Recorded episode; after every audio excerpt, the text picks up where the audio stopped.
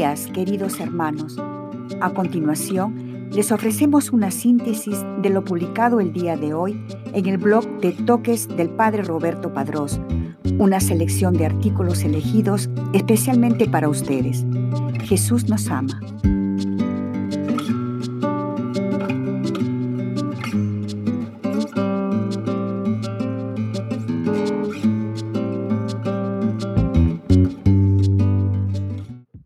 Memoria de San Román de Condat, abad. Martirologio romano. En los montes del Jura en Francia. Sepultura del abad San Román, que, siguiendo los ejemplos de los antiguos cenobitas, primeramente abrazó la vida eremítica y llegó después a ser padre de numerosos monjes. Año 460. Breve biografía. A los 35 años de edad, San Román se retiró a los bosques del Jura, en la frontera de Francia y Suiza, para vivir como ermitaño. Llevó consigo las vidas de los padres del desierto de Casiano, algunos útiles de trabajo y un poco de semilla y se abrió camino hasta la confluencia del Viene y el Aliere. En aquellas escarpadas montañas de difícil acceso, encontró la soledad que buscaba. A la sombra de un gigantesco pino, pasaba el día en la oración, la lectura espiritual y el cultivo de la tierra. Al principio, solo las bestias y uno que otro cazador turbaban su retiro, pero pronto fueron a reunírsele su hermano Lupicino y uno o dos compañeros más. Después llegaron otros muchos aspirantes a la vida eremítica, entre ellos una hermana de San Román y varias otras mujeres. Los dos hermanos construyeron los monasterios de Condal y Leucone, a tres kilómetros de distancia uno del otro y para las mujeres erigieron el monasterio de la Baumé, donde actualmente se levanta el pueblecito de San Román de la Roche. Los dos hermanos desempeñaban simultáneamente el cargo de abad en perfecta armonía, aunque Lupicino tendía a ser más estricto. Este último habitaba generalmente en el monasterio de Leucone. Al enterarse de que los monjes de Condal empezaban a comer un poco mejor, se presentó en el monasterio y les prohibió tal innovación. Aunque el ideal de San Román y San Lupicino era imitar a los anacoretas del Oriente, las diferencias de clima les obligaron a modificar ciertas austeridades. Los galos eran muy dados a los placeres de la mesa. A pesar de ello, jamás probaban los monjes la carne y solo comían huevos y leche cuando estaban enfermos. Pasaban gran parte del día en duros trabajos manuales. Vestían pieles de animales y usaban suecos. Esto les protegía de la lluvia pero no del cruel frío del invierno, ni de los ardientes rayos del sol en el verano, reflejados por las rocas. San Román hizo una peregrinación al actual San Maurice de Valais para visitar el sitio del martirio de la Legión tebana. En el camino curó a dos leprosos.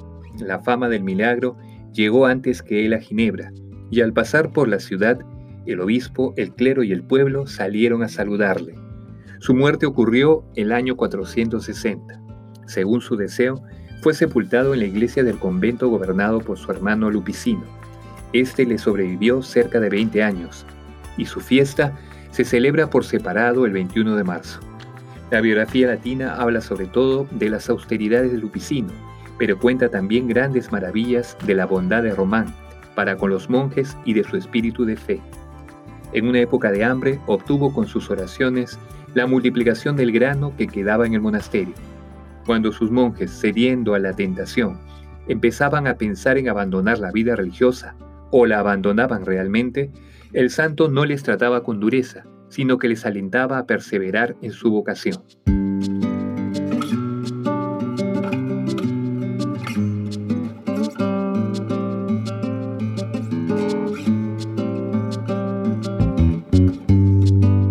En el siguiente artículo vamos a reflexionar sobre el Evangelio del día. Hacer del amor una realidad. Del Santo Evangelio según San Mateo capítulo 9 versículos del 14 al 15. Viernes después de ceniza. En el nombre del Padre y del Hijo y del Espíritu Santo. Amén. Cristo, Rey nuestro, venga tu reino. Oración preparatoria para ponerme en presencia de Dios. Dios mío, creo en ti aumenta mi fe. Confío en tu divina providencia, aumenta mi confianza en ti. te amo. Enséñame a amarte cada día más y más. Amén. Evangelio del Día, para orientar tu meditación. Del Santo Evangelio según San Mateo, capítulo 9, versículos del 14 al 15. En aquel tiempo, los discípulos de Juan fueron a ver a Jesús y le preguntaron, ¿por qué tus discípulos no ayunan mientras nosotros y los fariseos sí ayunamos? Jesús les respondió, ¿cómo pueden llevar luto los amigos del esposo mientras él está con ellos? Pero ya vendrán días en que les quitarán al esposo, y entonces sí ayunarán. Palabra del Señor. Medita lo que Dios te dice en el Evangelio. A través de esta lectura sagrada, Jesús, el Dios hecho hombre, quiere que nos despeguemos del deseo del hacer, tan natural en la humanidad, para comenzar a desear el estar que tanto nos cuesta. Muchas veces pasamos cada día, cada momento preguntándonos qué más podemos hacer por Dios o por nuestros seres queridos. Queremos, deseamos, anhelamos desde lo más íntimo de nuestro ser el estar en acción, el hacer algo, el producir, para así poder ver el fruto de nuestro trabajo. Esta misma concepción la tenían los discípulos de Juan, quienes le preguntan, en otras palabras, ¿por qué tus discípulos no hacen algo externo como nosotros y los fariseos lo hacemos? Es en la respuesta del Divino Maestro donde descubrimos lo que verdaderamente es prioritario en el Sagrado Corazón de Jesús, esto es, el estar. Jesús no menosprecia el hecho de ayunar, o sea, el estar haciendo, pero dice que lo más importante es el estar con el novio, con Él. Este estar con el Maestro ha de ir sumergido en el amor, y de este amor mutuo surge el hacer, como respuesta de amor para con aquel que tanto amor nos tiene. Dentro, Él mismo ha dicho que está todo sucio, pero por fuera se hacen ver como justos, como buenos. A ellos les gusta pasear y dejarse ver bien elegantes, ostentar cuánto rezan y cuánto ayunan, cuánta limosna dan.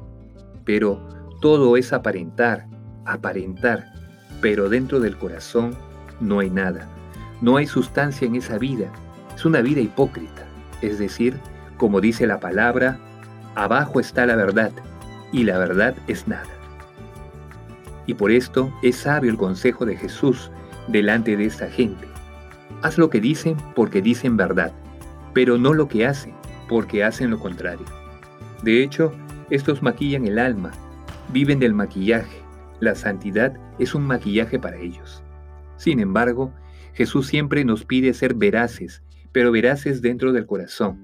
Y si algo aparece, que aparezca esta verdad, la que está dentro del corazón. Homilía de su Santidad Francisco del 20 de octubre del 2017 en Santa Marta. Diálogo con Cristo. Esta es la parte más importante de tu oración. Disponte a platicar con mucho amor con aquel que te ama. Dulce Jesús de mi alma, tú sabes cuánto me cuesta muchas veces el dejar de hacer para estar. Esto me cuesta porque en el hacer puedo ver los frutos materiales de mis acciones, y esto me complace. Pero en el estar los frutos son espirituales, no los puede ver y poca es mi fe. Jesús Señor, y Dios mío. No tengas en cuenta mi debilidad, más por el contrario, observa el deseo ardiente de mi corazón de verdaderamente amarte. Jesús bondadoso, muchas veces no sé qué decirte, tantas otras me parece que cuanto hago no tiene valor alguno. Por eso ven en mi auxilio, ayúdame, y que debaste mi presencia. Quiero estar frente a ti en el sacramento eucarístico porque sé que te has quedado allí por puro amor hacia mí. Te has quedado solo para que te pudiese visitar. Te has quedado mudo para que te pudiese hablar. Te has quedado tan sencillo y humilde para que no tuviese miedo de acercarme a ti, lleno de mis miserias y pecados. Te has quedado realmente presente en el sacramento para ser mi manjar y poder así tener una perfecta unión de nuestras almas sedientas una de otra Gracias, mi Jesús, te amo. Propósito. Proponte uno personal, el que más amor implique en respuesta al amado. O si crees que es lo que Dios te pide, vive lo que se te sugiere a continuación. Hoy, en lugar de hacer algo por Dios, intentaré estar en su presencia. Despedida. Te damos gracias, Señor, por todos tus beneficios, a ti que vives y reinas por los siglos de los siglos. Amén. Cristo, Rey nuestro, venga tu reino. Virgen prudentísima, María, Madre de la Iglesia, ruega por nosotros. En el nombre del Padre, y del Hijo, y del Espíritu Santo. Amén.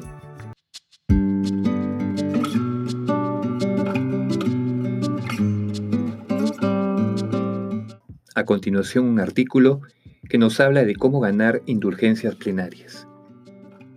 Cuatro maneras de ganar indulgencia plenaria cada día en cuaresma. Solo se puede ganar una indulgencia plenaria por día. No muchos saben que cada día del tiempo de cuaresma, en que los católicos nos preparamos para vivir la Semana Santa y celebrar la Pascua, es una oportunidad de ganar una indulgencia plenaria. El Catecismo de la Iglesia Católica explica que la indulgencia es la remisión ante Dios de la pena temporal por los pecados ya perdonados en cuanto a la culpa que un fiel dispuesto y cumpliendo determinadas condiciones consigue por mediación de la Iglesia, la cual, como administradora de la redención, distribuye y aplica con autoridad el tesoro de las satisfacciones de Cristo y de los santos. Las indulgencias, que pueden ser parciales o plenarias, pueden obtenerse para uno mismo o para el alma de un difunto. No se puede ganar una para otra persona viva. En la Constitución Apostólica Indulgentarium Doctrina, San Pablo VI aseguró que cuando los fieles ganan las indulgencias en sufragio de los difuntos, realizan la caridad de la forma más eximia, y al pensar en las cosas sobrenaturales, trabajan con más rectitud en las cosas de la tierra. Cabe recordar que solo se puede ganar una indulgencia plenaria por día. La primera forma de ganar una indulgencia plenaria es seguir el camino del Vía Crucis, donde recordamos y meditamos la pasión y la muerte de nuestro Señor. Participar del Vía Crucis junto con las tres condiciones para obtener la indulgencia puede llevarnos a ganarla todos los días. En el caso de aquellos que no pudieran hacerlo físicamente, el Manual de Indulgencias de la Santa Sede indica que los impedidos legítimamente pueden adquirir la misma indulgencia si pasan algún tiempo, por ejemplo, al menos un cuarto de hora, leyendo y meditando sobre la pasión y muerte de nuestro Señor Jesucristo. También dice que, de acuerdo con la costumbre común, el ejercicio piadoso consiste en 14 lecturas devocionales, a las que se agregan algunas oraciones vocales. Para hacer el camino de la cruz, sin embargo, es suficiente meditar con devoción la pasión y muerte del Señor, y por lo tanto, la reflexión sobre los misterios particulares de las estaciones individuales no es necesaria. La segunda forma de ganar una indulgencia plenaria es a través del rezo del rosario. Para ganar la indulgencia, debemos rezarlo con devoción en una iglesia, oratorio, en familia, en una comunidad religiosa o en una asociación de fieles, y en general, cuando varios de los fieles se reúnen con algún propósito honesto, menciona el manual.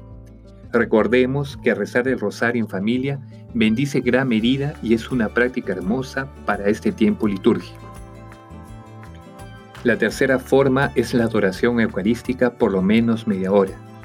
La adoración de Jesucristo, Dios y hombre verdadero, es nuestra respuesta al amor que Dios tiene por cada uno de nosotros, así como el reconocimiento de nuestras debilidades frente a Él. La cuarta forma es leer o escuchar las Sagradas Escrituras durante al menos media hora. Para ganar la indulgencia plenaria hay que cumplir además tres condiciones. Confesión de los pecados, recibir la Sagrada Comunión y orar por las intenciones del Papa. Esta oración, indica el Vaticano, queda a elección de los fieles, pero se sugiere un Padre Nuestro y un Ave María. El Vaticano precisa además que es conveniente, pero no necesario, que la confesión sacramental, y especialmente la Sagrada Comunión, y la oración por las intenciones del Papa, se hagan el mismo día en que se realiza la obra indulgenciada, pero es suficiente que estos sagrados ritos y oraciones se realicen dentro de algunos días, unos 20, antes o después del acto indulgenciado. Para varias indulgencias plenarias basta una confesión sacramental, pero para cada indulgencia plenaria se requiere una distinta sagrada comunión y una distinta oración según la mente del Santo Padre, añade.